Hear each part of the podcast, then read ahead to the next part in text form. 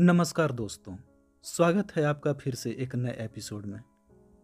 आज पेश करने जा रहा हूँ प्रेमचंद्र की लिखी कहानी, शिकारी राजकुमार। मई का महीना और मध्यान्ह का समय था। सूर्य की आँखें सामने से हटकर सिर पर जा पहुँची थीं, इसलिए उनमें शील न था। ऐसा विदित तो होता था मानो पृथ्वी उसके भय से थर थर काँप रही थी। ठीक ऐसे ही समय एक मनुष्य एक हिरन के पीछे उन्मत्त भाव से घोड़े पर चला आता था। उसका मुँह लाल हो रहा था और घोड़ा पसीने से लथपथ। किंतु मृग भी ऐसा भागता था मानो वायु वेग से जा रहा था। ऐसा प्रतीत होता था कि उसके पद स्पर्श नहीं करते। इसी दौड़ की जीत हार पर उसका जीवन निर्भर था। पछुआ हवा बड़े ज़ोर से चल रही थी। ऐसा जान पड़ता था मानो अग्नि और धूल की वर्षा हो रही हो। घोड़े के नेत्र रक्त वर्ण हो रहे थे और अश्वारोही के सारे शरीर का रुधिर उबल सा रहा था। किंतु मृग का भागना उसे इस बात का अवसर न देता था कि वह अपनी बंदूक को संभाले। कितने ही ऊख के खेत, ढाक के वन और पहाड़ सामने पड़े और तुरंत ही सपने की संपत्ति की भांति अदृश्य हो गए। क्रमशः मृग पीछे की ओर मुड़ा। सामने एक नदी का बड़ा ही ऊँचा कगार दीवार की भांति खड़ा था। आगे सामने की राह बंद थी और उस पर कूदना मानो मृत्यु के मुख में कूदना था। हिरन का शरीर शिथिल पड़ गया। उसने एक करुणा भरी दृष्टि चारों ओर फेरी, किंतु उसे हर तरफ़ मृत्यु ही मृत्यु दृष्टि गोचर होती थी। अश्वारोही के लिए इतना समय बहुत था। उसकी बंदूक से गोली क्या छूटी? मानो मृत्यु ने एक महाभयंकर जय ध्वनि के साथ अग्नि की एक प्रचंड ज्वाला उगल दी। हिरन भूमि पर लौट गया। मृग पृथ्वी पर तड़प रहा था और अश्वारोही की भयंकर और हिंसा प्रिय आँखों से प्रसन्नता की ज्योति निकल रही थी। ऐसा जान पड़ता था कि उसने असाध्य कार्य कर लिया। उसने उस पशु के शव को नापने के बाद उसके सींगों को बड़े ध्यान से देखा और मन ही मन प्रसन्न हो रहा था कि इससे कमरे की सजावट दूनी हो जाएगी और नेत्र सर्वदा उस सजावट का आनंद सुख भोगेंगे। जब तक वह इस ध्यान में मग्न था उसको सूर्य की प्रचंड किरणों का लेश मात्र भी ध्यान न था। किंतु ज्यों ही उसका ध्यान उधर से फिरा, वह उष्णता से विवहल हो उठा और करुणापूर्ण आँखें नदी की ओर डाली। लेकिन वहाँ तक पहुँचने का कोई भी मार्ग न दिख पड़ा और न कोई वृक्ष ही दिख पड़ा, जिसकी छांव में जरा विश्राम करता। इसी चिंतावस्था में एक अति दीर्घकाय पुरुष नीचे से उछलकर कगारे के ऊपर आया। और अश्वारोही के सम्मुख खड़ा हो गया। अश्वारोही उसको देख बहुत अचंभित हुआ। नवागंतुक एक बहुत ही सुंदर और हष्टपुष्ट मनुष्य था। मुख के भाव उसके हृदय की स्वच्छता और चरित्र की निर्मलता का पता देते थे। वह बहुत ही दृढ़ प्रतिज्ञ, आशा निराशा तथा भय से बिल्कुल बेपरवाह सा जान पड़ता था। मृग को देखकर उस सन्यासी ने बड़े स्वाधीन भाव से कहा, राजकुमार तुम्हें आज बहुत ही अच्छा शिकार हाथ लगा। इतना बड़ा मृग इस सीमा में कदाचित ही दिखाई पड़ता है। राजकुमार के अचंभे की सीमा न रही। उसने देखा कि साधु उसे पहचानता है। राजकुमार बोला, जी हाँ, मैं भी यही ख्याल करता हूँ। मैंने भी आज तक इतना बड़ा हिरन नहीं देखा, लेकिन उसके पीछे आज बहुत हैरान होना पड़ा। सन्यासी ने दयापूर्वक कहा, निसंदेह तुम्हें दुख उठाना पड़ा होगा। तुम्हारा मुख लाल हो रहा है और घोड़ा भी बेदम हो गया है। क्या तुम्हारे संगी बहुत पीछे रह गए? इसका उत्तर राजकुमार ने बिल्कुल बेपरवाही से दिया। मानो उसे इसकी कोई चिंता न थी।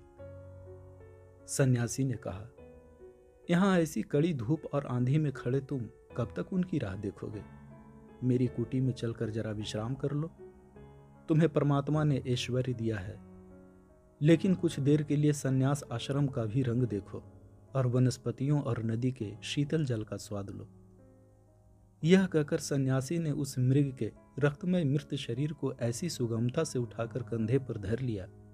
मानो वह एक घास का गट्ठा था और राजकुमार से कहा, मैं तो प्रायः कगार से ही नीचे उतर जाया करता हूँ, किंतु तुम्हारा घोड़ा संभव है न उतर सके। अतएव एक दिन की राह छोड़कर छह मास की राह चलेंगे। घाट यहाँ से थोड़ी ही दूर है और वहीं मेरी कुटी है। राजकुमार सन्यासी के पीछे चला। उसे सन्यासी के शारीरिक बल पर अचंभा हो रहा था। आधे घंटे तक दोनों चुपचाप चलते रहे। इसके बाद ढालू भूमि मिलनी शुरू हुई और थोड़ी देर में घाट आ पहुँचा। वहीं कदम कुंज की घनी छाया में, जहाँ सर्वदा मृगों की सभा सुशोभित रहती, नदी की तरंगों का मधुर स्वर सर्वदा सुनाई दिया करता, जहाँ हरियाली पर मयूर थी रखता। कपोतादि पक्षी मस्त होकर झूमते, लता द्रमादि से सुशोभित सन्यासी की एक छोटी सी कुटी थी। सन्यासी की कुटी हरे भरे वृक्षों के नीचे सरलता और संतोष का चित्र बना रही थी। राजकुमार की अवस्था वहाँ पहुँचते ही बदल गई थी। यहाँ की शीतल वायु का प्रभाव उस पर ऐसा पड़ा जैसे मुरझाते हुए वृक्ष पर वर्षा का उसे आज विदित हुआ कि तृप्ति कुछ स्वादिष्ट व्यंजनों पर ही निर्भर नहीं है, और ना निद्रा सुनहरे तकियों की ही आवश्यकता रखती है। शीतल मंद सुगंध वायु चल रही थी। सूर्य भगवान अस्ताचल को पयान करते हुए इस लोक को त्रिषित नेत्रों से देखते जाते थे, और सन्यासी एक वृक्ष के नीचे बैठा हुआ गा रहा था। उधो कर मन की गति न्यारी। राजकुमार के कानों में स्वर की भनक पड़ी। उठ बैठा और सुनने लगा। उसने बड़े बड़े कलावंतों के गाने सुने थे, किंतु आज जैसा आनंद उसे कभी प्राप्त नहीं हुआ था। इस पद ने उसके ऊपर मानो मोहनी मंत्र का जाल बिछा दिया।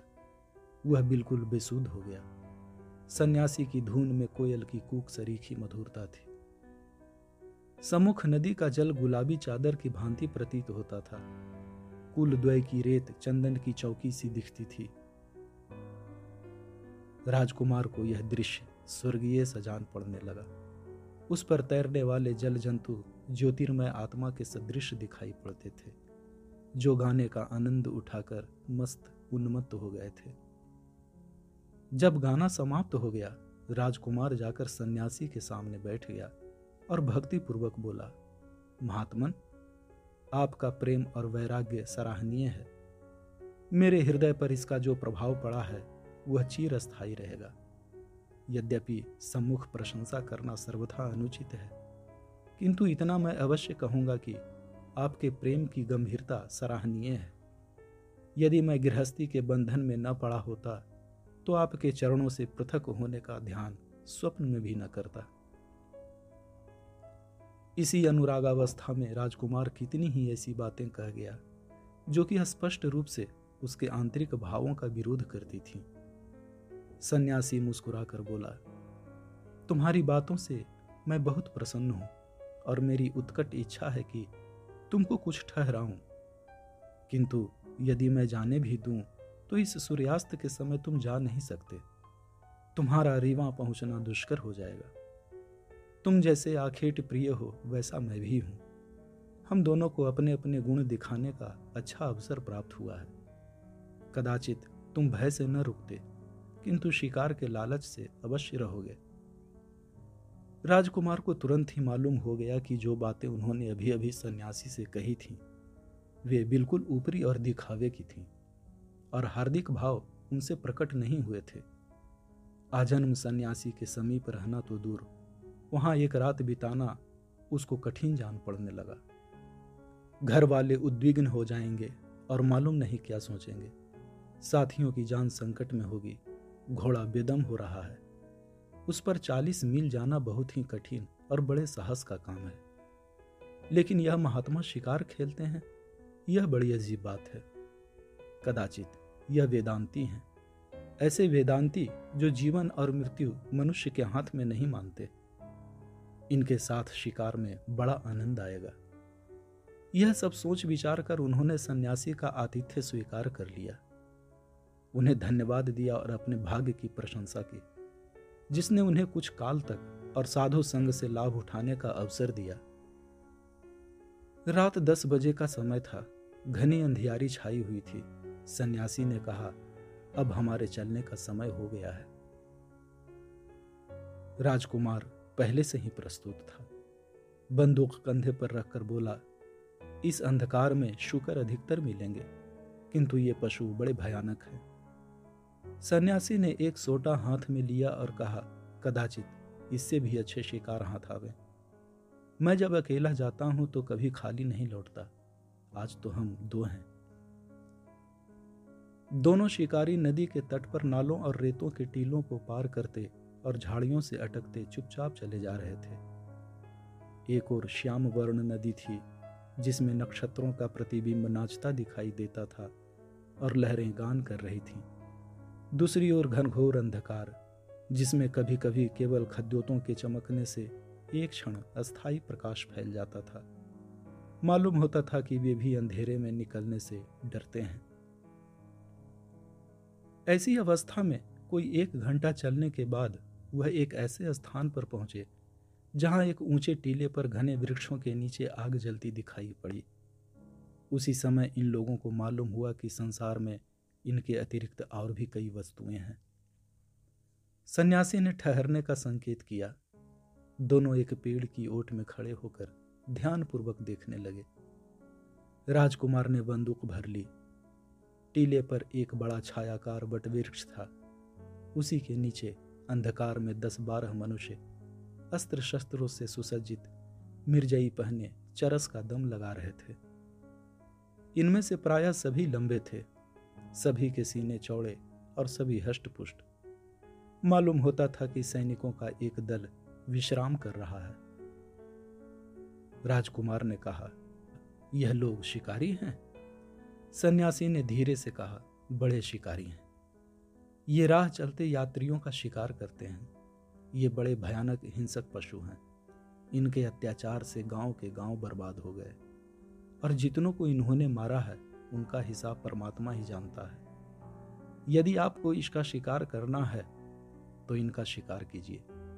ऐसा शिकार आप बहुत प्रयत्न करने पर भी नहीं पा सकते। यही पशु हैं, जिन पर आपको शस्त्रों का प्रहार करना उचित है। राजाओं और अधिकारियों के शिकारी यही हैं। इससे आपका नाम और यश फैलेगा। राजकुमार के जी में आया कि दो एक को मार डालें, किंतु सन्यासी ने रोका और कहा, इन्हें छेड़ना ठीक नहीं। अगर यह कुछ उपद्रव ना करें तो भी बचकर निकल जाएँगे। आगे चलो। संभव है कि इससे भी अच्छे शिकार हाथ आए। तिथि सप्तमी थी। चंद्रमा भी उदय हो गया। इन लोगों ने नदी का किनारा छोड़ दिया था। जंगल भी पीछे रह गया था। सामने एक कच्ची सड़क दिखाई पड़ी और थोड़ी देर में कुछ बस्ती भी दिखाई पड़ने लगी। सन्यासी एक विशाल प्रसाद के सामने आकर रुक गए और राजकुमार से बोले, आओ, इस मौलसरी के वृक्ष पर बैठें, परंतु देखो, बोलना मत, नहीं तो दोनों की जान के लाले पड़ जाएँगे। इसमें एक बड़ा भयानक हिंसक जीव रहता है। जिसने अनगिनत जीवधारियों का वध किया है। कदाचित हम लोग आज इसको संसार से मुक्त कर दें। राजकुमार बहुत प्रसन्न हुआ। सोचने लगा, चलो, रात भर की दौड़ तो सफल हुई। दोनों मौलसरी पर चढ़कर बैठ गए। राजकुमार ने अपनी बंदूक संभाल ली और शिकार की, जिसे वह तेंदुआ समझे हुए था, बाट देखने लगा। रात आधी से अधिक व्यतीत हो चुकी थी। यकायक महल के समीप कुछ हलचल मालूम हुई और बैठक के द्वार खुल गए। मोमबत्तियों के जलाने से सारा हाथा प्रकाशमान हो गया। कमरे के हर कोने से सुख की सामग्री दिखाई दे रही थी।